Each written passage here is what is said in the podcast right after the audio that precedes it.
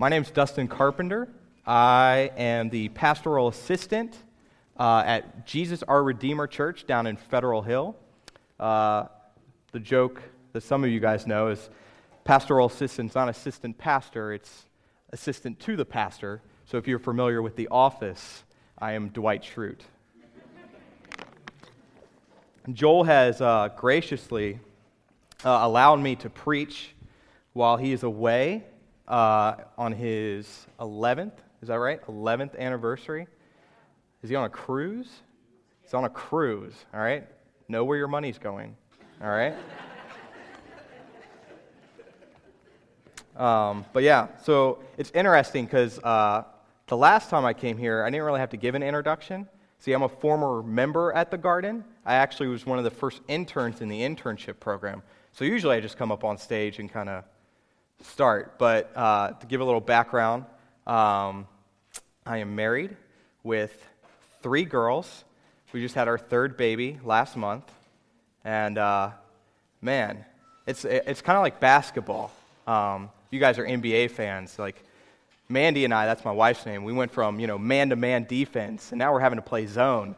And that third baby, she's always shooting the open three. And it is, uh, it's killing us. It is killing us. Um, so, yeah, uh, my wife and I uh, are looking to plant a church in the Charles Village Waverly neighborhood in 2016, where we are hoping to see the gospel spread uh, between Hopkins students, Morgan State students, and pretty much uh, with that neighborhood being the most diverse neighborhood in the city, just seeing a good group of people come to know the Lord and worship in every tongue and language.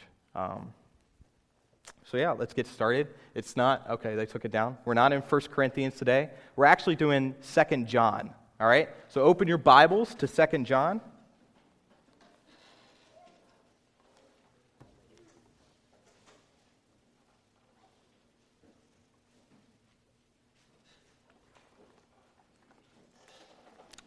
Not John 2, clarify, 2 John, which is the uh, if you go to the back of the Bible, there's Revelation, Jude, 3rd John, and then 2nd John, all right? One of the shortest books in the Bible. Let's read God's word together. The elder to the elect lady and her children, whom I love in truth, and not only I, but also all who know the truth, because of the truth that abides in us and will be with us forever.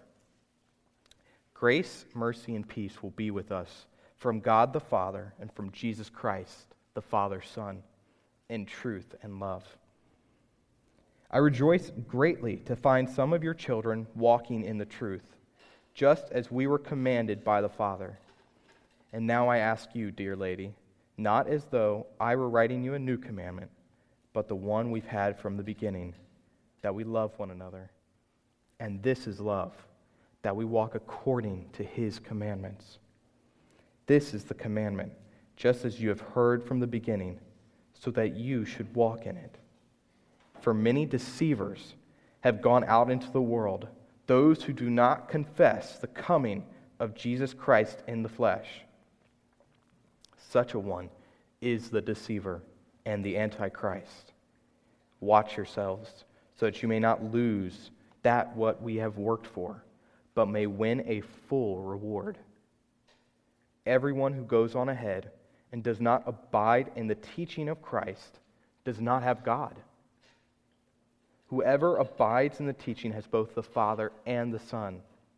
If anyone comes to you and does not bring this teaching, do not receive him into your house or give him any greeting, for whoever greets him takes part in his wicked works. Though I have much to write to you, I would rather not use paper and ink. Instead, I hope to come to you and talk face to face so that our joy may be complete. The children of your elect sister greet you. Let's pray.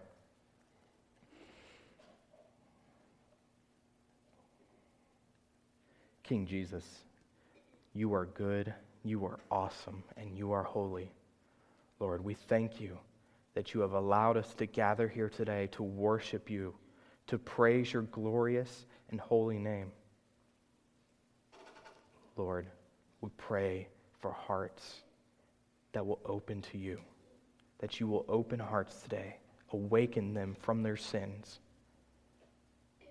Lord, we pray that the words that come out of my mouth are not my words, but the words you want me to say. That the thoughts are not my thoughts, Lord, but your thoughts. Lord, give me wisdom as I preach. Give us strength as we listen. Lord, we need you of every hour and every day. Let this be true in our lives. Lord, we love you and we praise you. Amen.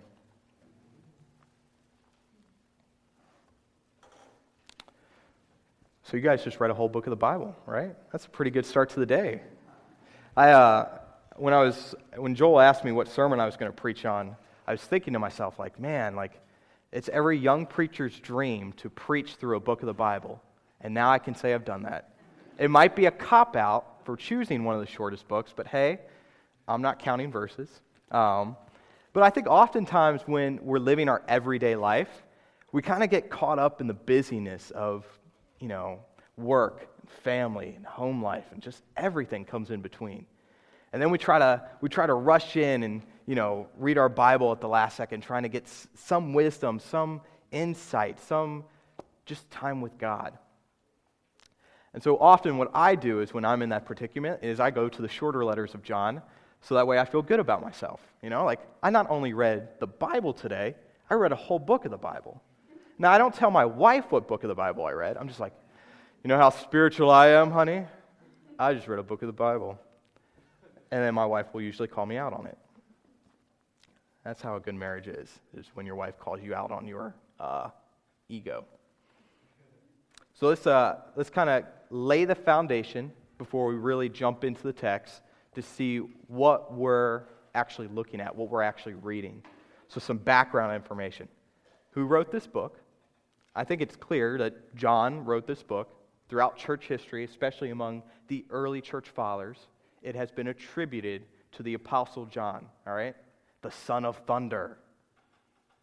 He's also very, uh, he likes love, all right? Which is what you see throughout a lot of his writings. So, son of thunder and a real romantic guy, all right? Um, what's more interesting to me was who the letter is to, all right?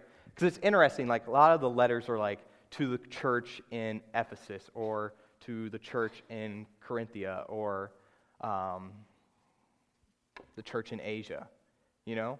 But here it's to an elect lady and her children. And so uh, scholars debate, there's two views on who this person is or who these people are. And the first view is it's the basic meaning of the text. Pretty much like it was a letter to a lady friend of John's, all right, and her children. The second view uh, is the view that it's actually a play on words. And if you look at the Greek, lady and children are actually just a metaphorical way of saying to a local church and its members. All right? And it's interesting, the Message Bible, Eugene Peterson actually paraphrases it that way, um, which I found unique. I actually spent three hours just uh, reading research, trying to come down on is it this view or this view? And at the end of three hours of research, I can tell you, I don't know. I was like, oh, it's definitely this view. And then I was like, oh, no, it's kind of this view, actually. And so I honestly don't know. Um, it's interesting what uh, Mark Dever states. In short, many Christians from early centuries of the church, as well as the majority of modern biblical scholars and interpreters, have taken this lady to be John's metaphorical way of greeting a local church and its members. And, you know, honestly, I think it's okay to view it both ways because the reality is, is this letter is for Christians. So if you are a Christian, this is a letter for you. All right? So just insert your name instead of lady. All right? The elder to the elect Mike. The elder to the elect Paul. The elder to the elect Megan. What I found interesting, though, uh, was why they didn't use names. All right? So when Second John was written, it was written uh, somewhere in the late, early first century, which most scholars would say between 80 and 90 AD, which was the second great persecution of Christians under Emperor Domitian. Domitian. I'm a history teacher, and I stink at pronouncing people's names. It's why I don't like hockey. I don't watch hockey because I can't pronounce any Canadian person's last name.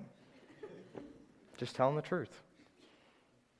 But um, anyway, uh, so it was during the second great persecution that John himself was boiled alive in oil, all right, which is not fun. I don't know, like, when I think about it, like, I used to work at Jerry's Subs and Pizza, and I used to be the grill master, and would ever fry oil, like when we put the fries in the oil and it, like the splash would come up, that stuff hurt. And so I'm thinking, man, this guy basically sat in a tub of oil and probably just like skin melting off, you know? And then after that, Domitian was like, all right, now I'm going to exile you to this island. Goodbye. Christians left and right were being murdered. So I think that's why John is very vague. He doesn't give an address or doesn't say who this letter's to. It's the elder to the elect lady. All right? I, and it's interesting because I was thinking, my wife and I were watching The Book Thief the other night. How many of you guys have seen that movie? And it, wow, only a few of you? Man, you guys got to see that movie. It's good.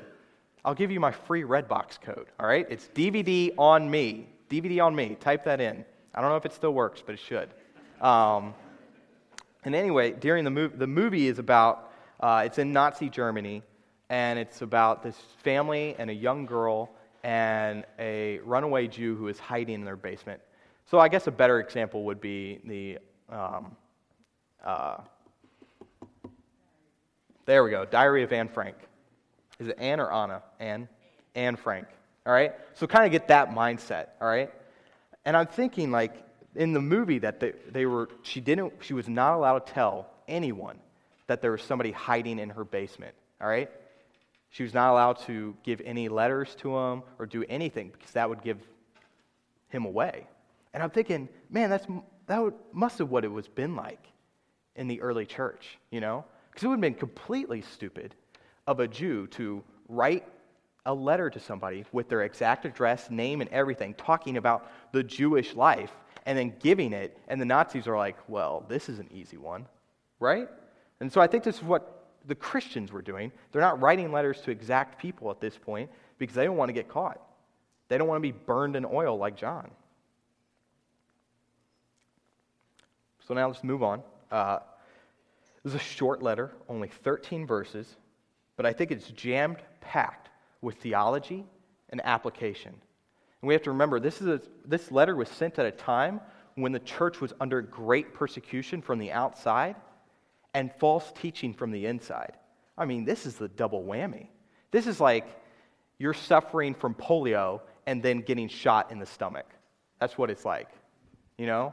The church is having forces from both the outside and the inside attacking it every which way. And so John is writing this letter saying, This is the stuff that matters. These are the things you need to hold to. All right? So I'm going to give you three things that matter in the Christian life. So if you are taking notes, three things. All right? Love matters, obedience matters, and truth matters. Love matters, obedience matters, and truth. So, number one, love matters. Look at verse 5. And now I ask you, dear lady, not as though I were writing you a new commandment, but the one we've had from the beginning, that we love one another. I think you'll see right away that even though I've separated love, obedience, and truth, John has interconnected them. You can't have love without obedience. You can't have obedience without truth. You can't have truth without love. All right? So often, what you'll see when I'm speaking is I'm, I, I've interconnected it because that's just how it is. We, I think it's an American thing to think in categories, all right? Where that's just not how the Bible works, all right? Obedience is connected to love, and love is connected to truth. Truth is connected to obedience. But we could see from John that love really does matter.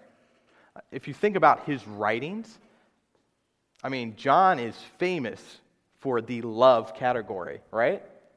In the Gospel of John, what's the famous verse? For God so loved the world. Man. And then in 1 John, right? Where do we find out that God is love? By John. John loves love. He is a big proponent of writing about love in the Christian life and just how much Jesus loves. But what is love? And when I immediately think of that, I have the song come in my head. What is love? Baby, don't hurt me. Maybe, John, you could play it for us afterwards. That'd be great. During communion, yeah? Uh, but when I think about the lyrics to that song and some of the other songs that come uh, on our radio station, I mean, unless you're a Christian and you only listen to Christian radio, you know, because that's the good Christian thing to do. Just saying. But a lot of the songs that we hear about love, it's not really love, you know, it's more of a, a Hallmark card splashed with uh, hearts and romanticism and sprinkled, lightly sprinkled, with lust filled hormonal sexual urges. That's pretty much every love song on the radio, right? And so we, we kind of don't really have a good grasp of what love is. Like we think love is this kind of emotional, uh, and it, could be fleeting kind of deal. Whereas I think the Bible's idea of love is much more gritty. I was watching a video that the Southern Baptist Convention did on Baltimore, and they asked uh, a couple people, like, what describes Baltimore? And the, ver- the adjective that kept coming up was gritty. It was raw. Baltimore's a raw, gritty city. And I'm thinking, you know what? That's, that's very much like the Bible. The Bible's definition of love is very raw and gritty. It's very bold. It's much more brave than our definition of love usually is. And I think uh, love in the Bible is not some emotional roller coaster, but is very much an action filled word. It's not enough to say, I love you.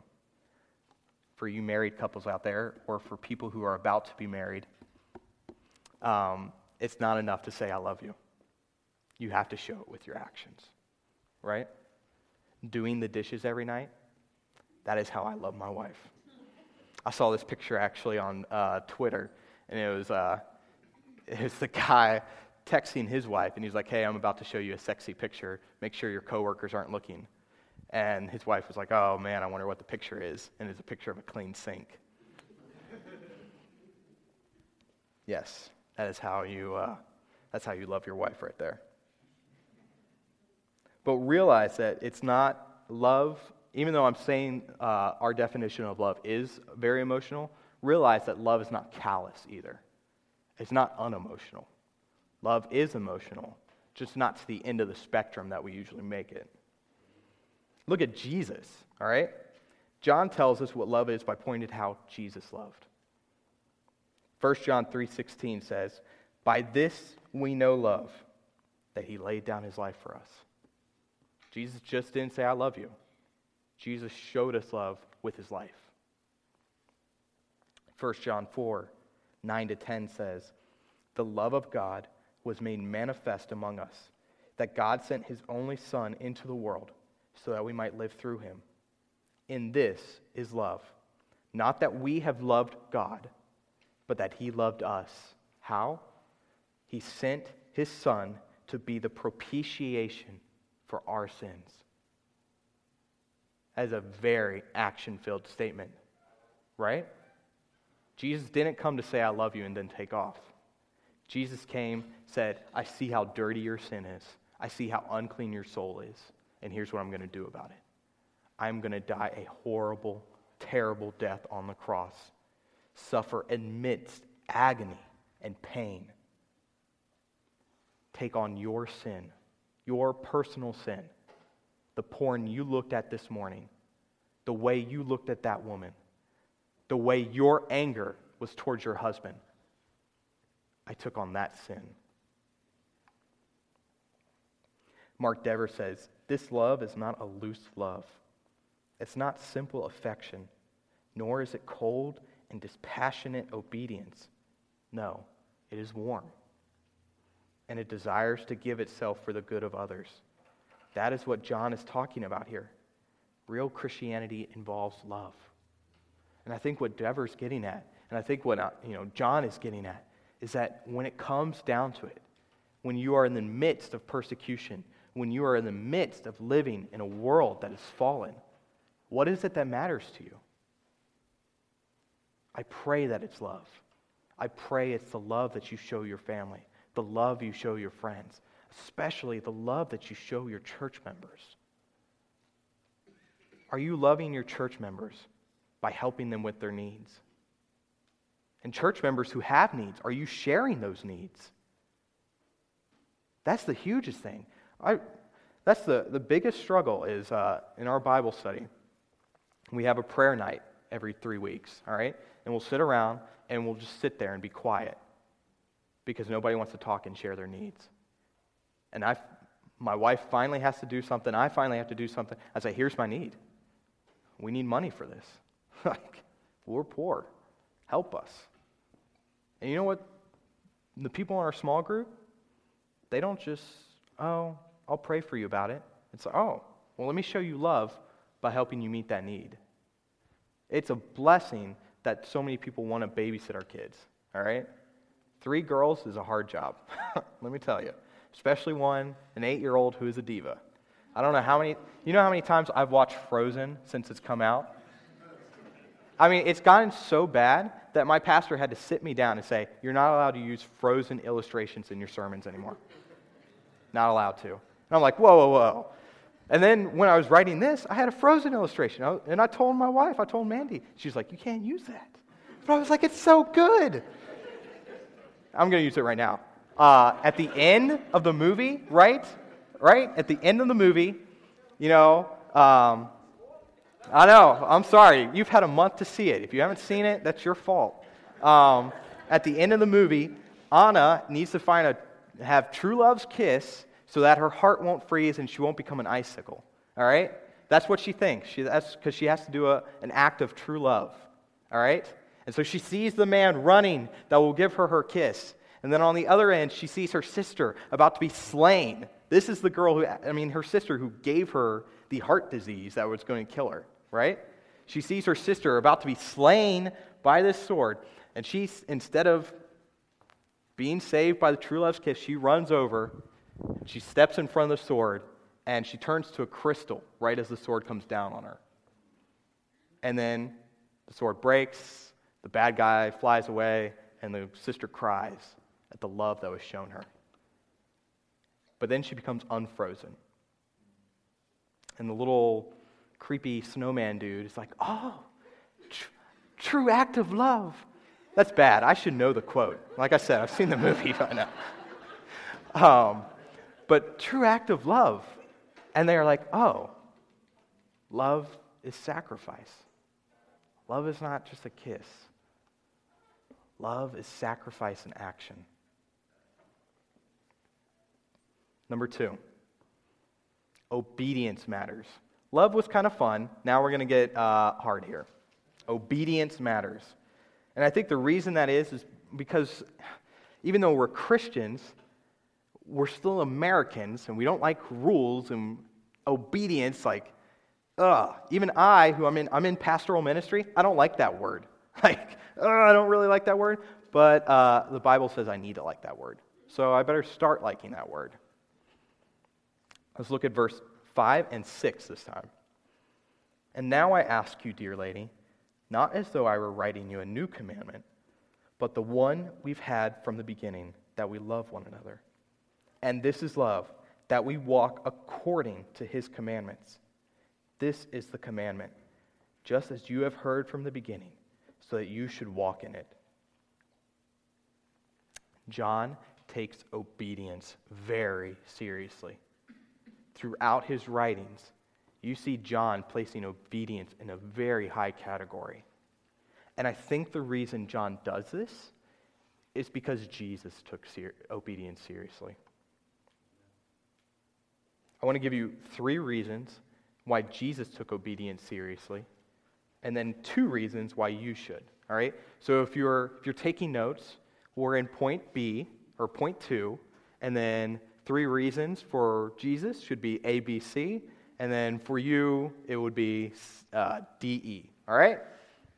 Makes perfect sense? So we have five points within a point. Cool? Let's do this. Jesus took obedience seriously because his obedience showed that he loved the Father and he wanted to show the world. John 14, 31 states, But I do as the Father has commanded me, so that the world may know that I love the Father. Jesus very much connects love and obedience together. That you can't have one without the other, pretty much. You want to see how much I love the Father? Watch how much I obey him. Right? Are we not happiest? When, uh, let's be honest. Are we not happiest with our children when they completely obey us? Right?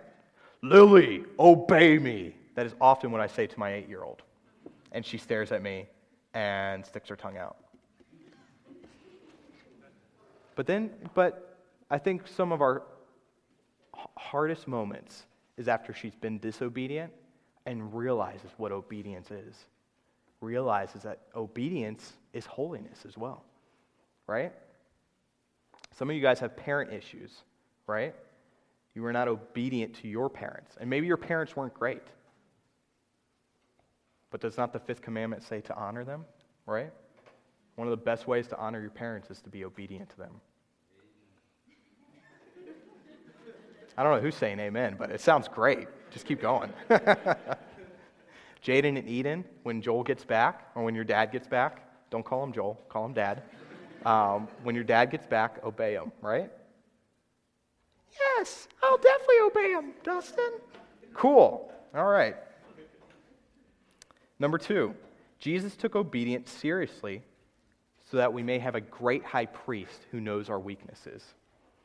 Hebrews 4 verses 15 16 states, For we do not have a high priest who is unable to sympathize with our weaknesses, but one who in every respect has been tempted as we are, yet without sin.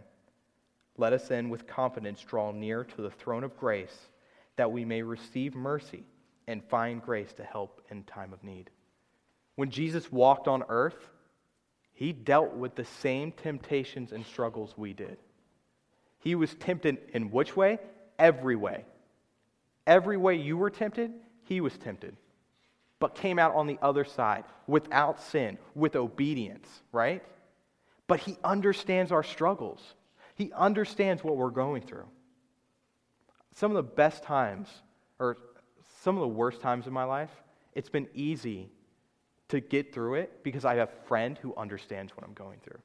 It's hard to go to somebody who doesn't really understand what you're going through. Like they'll listen and they'll probably offer some bad advice, right? Because they've never experienced this before.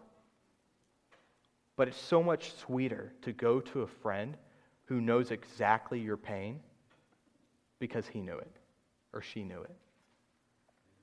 Is that not Christ, who is the better friend, who knows in every way you've been tempted? if you've been tempted with same sex attraction, if you've been tempted with lust, if you've been tempted with anger, if you've been, tempted with a callous heart to just serve yourself, Jesus knows what you're going through, right? He was tempted in every way, yet without sin. He knows what you're going through. Go to him, run to him. He is there for you. That's what verse 16 says. Let us then with confidence. Jesus doesn't say with uh, shyness. Go with confidence to the throne of grace, knowing that He's your great high priest. He's there for you.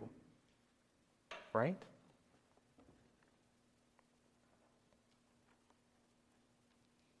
Number three, Jesus took obedience seriously so that we would be made righteous, justified, and given eternal life.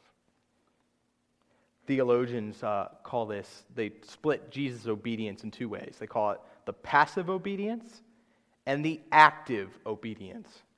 Active meaning the good works he did, like feeding the 5,000, healing the sick. Uh, trying to think of what it's called making the blind see, those works, his perfect record, was transferred to you. The reason he was obedient to everything that God did, or everything that the Father willed, was so that you would have his perfect record. All right? Because our record, if you were to look at our record, we have a lot of criminal activity. Treason being the highest one, first of all. But if you were to look at your record, you would see every stain, every blemish, every thought. But Christ's record is perfect. And this gets us to the passive obedience. Passive meaning his obedience on the cross. His obedience on the cross to sustain, to stay there for you so that you could be cleansed so that he could die for your sins. That's the thing. He gets your sins on his record, and now you get you get his perfect record. Called the great exchange, all right? So your record goes to him, and his record goes to you.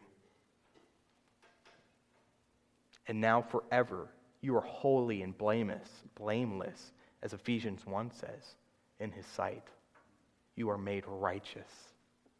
God doesn't look at you with disdain or disgust. He looks at you as a child of God. Now that we see how Jesus took obedience seriously, here's how we should take it. Two reasons why you should take it seriously. Number one, to display Christ's kingship. Why should you be, why should you be obedient? Well, one, it's because he bought you. Christ bought you with his blood. You personally. He didn't buy it generally for just some, you know, wide open group of people. He bought it for you. When he was on the cross, you know who he was thinking of? He was thinking of you. He bought it for you to be under his kingship, to be in his kingdom. We should be obedient because we've seen how great his love is.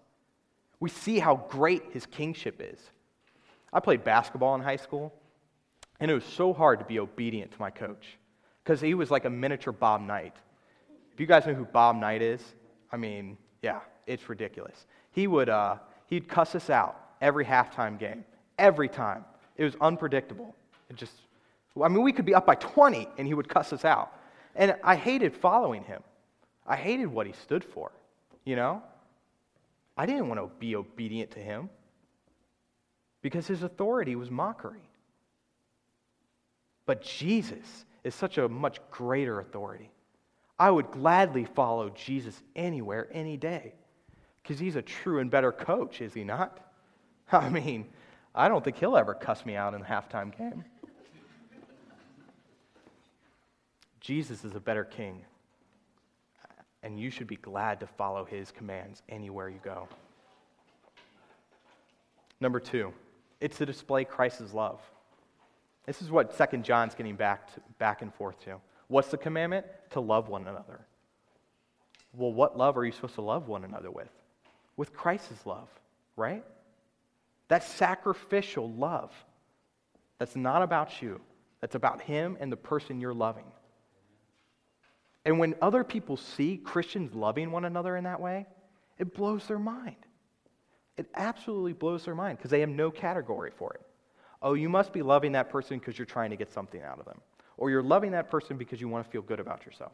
Or you're loving that person, etc. Right?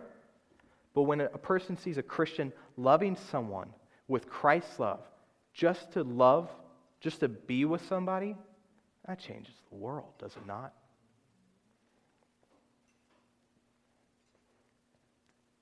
Last point, number three truth matters. Does anyone know why Jesus came into the world? If you said to save sinners, then yes, you are correct, right? But one of the reasons that I find most interesting is found in John 18. There's a Jesus has been captured, and now he's before Pontius Pilate, one of the most powerful men in the world at that point.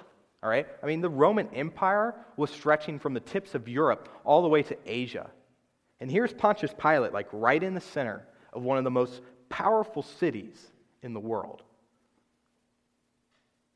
And here he is, the most power, one of the most powerful people standing to who is power, talking to the one who is absolute power, omnipotent, right? And Pontius says, Are you king of the Jews? And they discuss, and, they, and finally Jesus says, You are right for saying, I'm king. My kingdom is not of this world. And then he says this this is really interesting. For this purpose I was born. For this purpose I was born. For this purpose I came into the world. What is it? To bear witness to the truth. Wow. When you are up against the most powerful person in the Roman Empire at that point, well, not the most powerful, one of the most powerful, and he asks you, Are you king? I mean, I'd be like, Oh, yeah, I'm king. I'm one of the most powerful people. Or, and the reason I'm here is to bring God's kingdom. Or uh, the reason I'm here is to save sinners. But it's interesting that right here, in this moment, Jesus says, For this purpose I was born, and this purpose I came in the world to bear witness to the truth. Everyone who is of the truth listens to my voice. And what does Pontius say? What is truth? Right? Which is hard. I think we have that same struggle in our day, do we not? I think a lot of us, we live in a world that wants to preach uh, that everything's relative, you know? Well, you can have your truth over here, and I can have my truth over here. Or that's your opinion, is what, how they say it, and that's my opinion, right? Well, the way I'm doing things, the way I want to do it, and the way you do things is the way you want to do it. There's nothing wrong with that. But the reality is, is that truth matters. I mean, most of these New Testament writings have been written, they were written to combat false lies lies that have crept into the church and were leading Christians astray. It is okay. Let me say this it is okay to tell somebody that what they are doing is wrong. It is okay to call someone out and say that what they are doing is wrong. Now, all of us are like, well, that's not very loving. We need to get different categories of love, right? We need to understand that love is not letting somebody sit in their sin. Love is not letting somebody go down the wrong road forever and ever just because we don't want to push back on them. Love is challenging. If you are married, you understand that. If you are in a relationship, you should understand that. If you have a friendship, you should understand that. Why does truth matter? Because it matters to Jesus. And I know that's a cop out. You know, it's easy. Oh, why does obedience matter? Because because of Jesus. Why does love matter? Because of Jesus. But, you know, that's what the Bible says. So I'm just going to go with it. Truth matters because it matters to Jesus. It would be quite absurd, actually, for the one who is the truth to then not care about truth, right? It'd be absurd for the one who says, I am the truth, the way, and the life, and then not care about what way or what truth you're listening to, right? And so we see this, like I said, in most of the New Testament letters, is the apostles battling against lies. And so what John's getting at here is if you look at verse 7 through 11, is he's battling for the truth. He's saying, hey, there is a false deception coming in. I mean, he, gets, he says these people are the Antichrist the Antichrist, the deceiver. That's big, right? And the, what he's battling actually is known as Gnosticism. So if you look at church history, a lot of the early church faced off against Gnosticism. Gnosticism is this idea that uh, it comes from Plato, right? It's a uh, big teaching of Plato, or not, he didn't teach Gnosticism, but his ideas formed Gnosticism. And it was this idea that um, everything earthy and physical is bad, and everything spiritual is good. So there's this like great divide, right?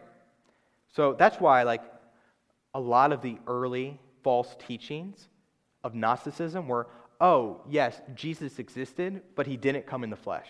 He wasn't man. He was just some spiritual being who looked like a man. And we need to understand this. The reason that that is so dangerous is because without the car- incarnation, our sins have not been paid for. Because a physical Jesus had to physically live a perfect, obedient life and die a physical death on the cross for physical humanity so that he could physically, do you see where I'm going with this? Physically raised from the dead. There's a good book, 800 pages. It's long and it's tedious, but it's good. N.T. Wright, The Resurrection of the Son of God. Read it, and you will see how dangerous this is. We, and a lot of times we don't really see it in our day. We, see, we kind of see the opposite, right? Well, Jesus was a physical person, but he wasn't divine. He wasn't God, right? And I, I'd say it's the same argument. I would say Jesus needed, I mean, for us, for our sins to be paid for, it had to be paid for by God, not just some man, which is what Romans 5 and 6 get at, right? And 4. In fact, probably the whole book of Romans gets at it. But Gnosticism also taught that the Old Testament God was bad and Jesus was good. All right? So was, Jesus was just a spiritual being. Uh, there's a division between the Father and the Son. And then get this the Gnostics were the only one that had true knowledge. They were the only ones that had true knowledge of what was spiritual. And if you wanted to get true knowledge, you had to go to them. That's a cult, right? I mean, that's Mormonism, is it not? That's Jehovah Witness, is it not? Why was Gnosticism a heresy? Number one, Jesus was a real flesh and blood person. Person. Without the incarnation, we don't have the resurrection. And without the res- resurrect, without the resurrection, your sins are not forgiven. Number two, it attacked the authority of Scripture. To claim you have a deeper spiritual knowledge outside the knowledge that God has given you through His Word is, first of all, just plain dangerous, right? To say you have a deeper truth than God is probably somewhere between egotistical at best and blasphemous at worst. But God's Word is perfect, it's incredibly sufficient. I, actually, I went to, to see what the Garden Statement of Faith said, and it's really good. The Garden Statement of Faith says, We believe that the Holy Scriptures of the Old and New Testaments to be the verbally inspired Word of God, the final authority for faith in life, infallible and God breathed. How should you live the, the Christian life? The Bible. Read the Bible. Eat the Bible. Pray the Bible. See the Bible. All right? This is what you need to know. This is where you stand or fall, is on this word. I was listening to a podcast um, by, well, two things. One, I went to a conference uh, called Taking God at His Word. And it's this book that Kevin DeYoung just wrote. Get it. It's really good. It's about the Word of God and how you need to, you need to believe in a 100% infallible, inerrant Word a word that has no contradictions or errors. Right? And then I was listening to, it's a good book, so definitely read that. And two, I was listening to this podcast called The Future of Christianity. And uh, the guy was going on and saying, you know, it's not the fact that, um, that the reason Christians will be persecuted won't just be because they believe that some guy rose from the dead. They'll probably be viewed as idiots for that. The reason they'll be persecuted is that because they'll be seen as morally dangerous. Because they will say, what you're doing is wrong. Not because I say so, but because God's word says so. Right? That's the reason that this church will be persecuted in the coming days. And when the persecution comes, this is where you stand. this is where you fall. Because this is where we find out who the real Jesus is, where the real Jesus is from, what the real Jesus did. This is what we'll go back to. Truth matters. Like I said, what Gnosticism did is they tried to divide the Father and the Son, which Scripture will have no part of. The ancient church father Bede says this. Note how carefully John phrases this. He says that those who do not abide in Christ's teaching do not have God, whereas those who do have both the Father and the Son. By this, he demonstrates that the Father and the Son are one. You cannot have God without the Father and the Son. And I'll go, I'll go so far as what the Athanasius Creed says that you can't claim to be a Christian unless you believe in the Trinity. The Trinity is not this broken, modalistic God. The Trinity is one, right? Father, Son, and Holy Spirit. You need the Trinity. The Father and Son are one, the Spirit is one. Correct?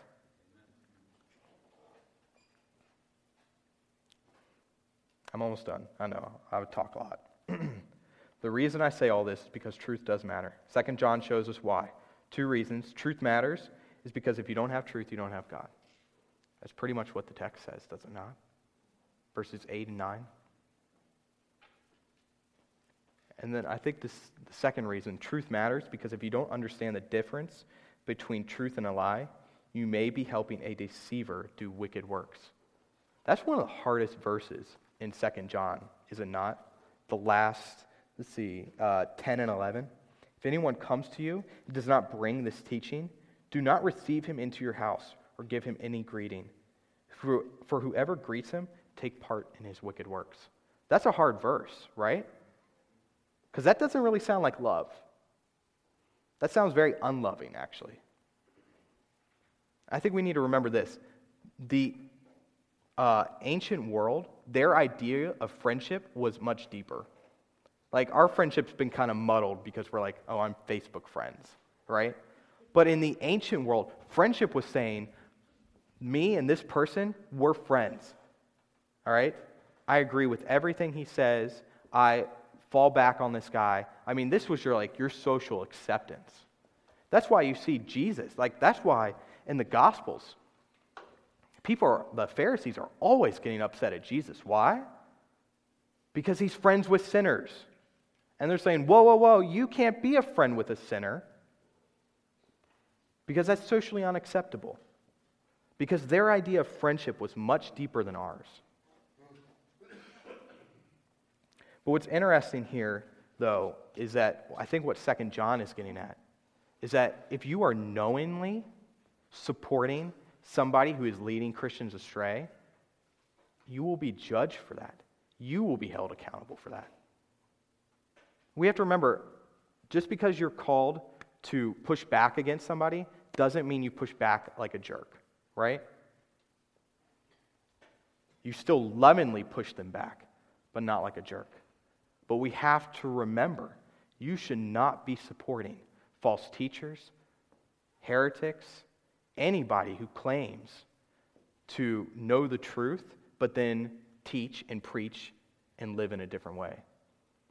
If I was to get back up here in three months and tell you guys that Jesus didn't exist, you should immediately come up, tell your elders that I should never preach here again, and have your elders escort me out. I should not be greeted in this church until I repent. Right? Because I am up here teaching a false doctrine, something that deeply matters. And if you disagree with me, I'm just going to say you disagree with the Word of God.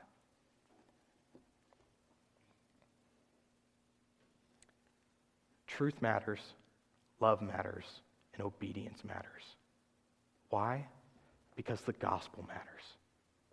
The gospel is that the truth came into the world to bear witness to the truth that he was the king, that he would live the perfect, obedient life and die a horrible death to show you his love, to take away your sins. That's why it all matters, because it all matters to the gospel. It all matters to Jesus. This is why it all matters. Because our King went to the depths of pain and suffering so that you could be brought into his kingdom and live under his kingship forever. That's what it's all about. Let's pray.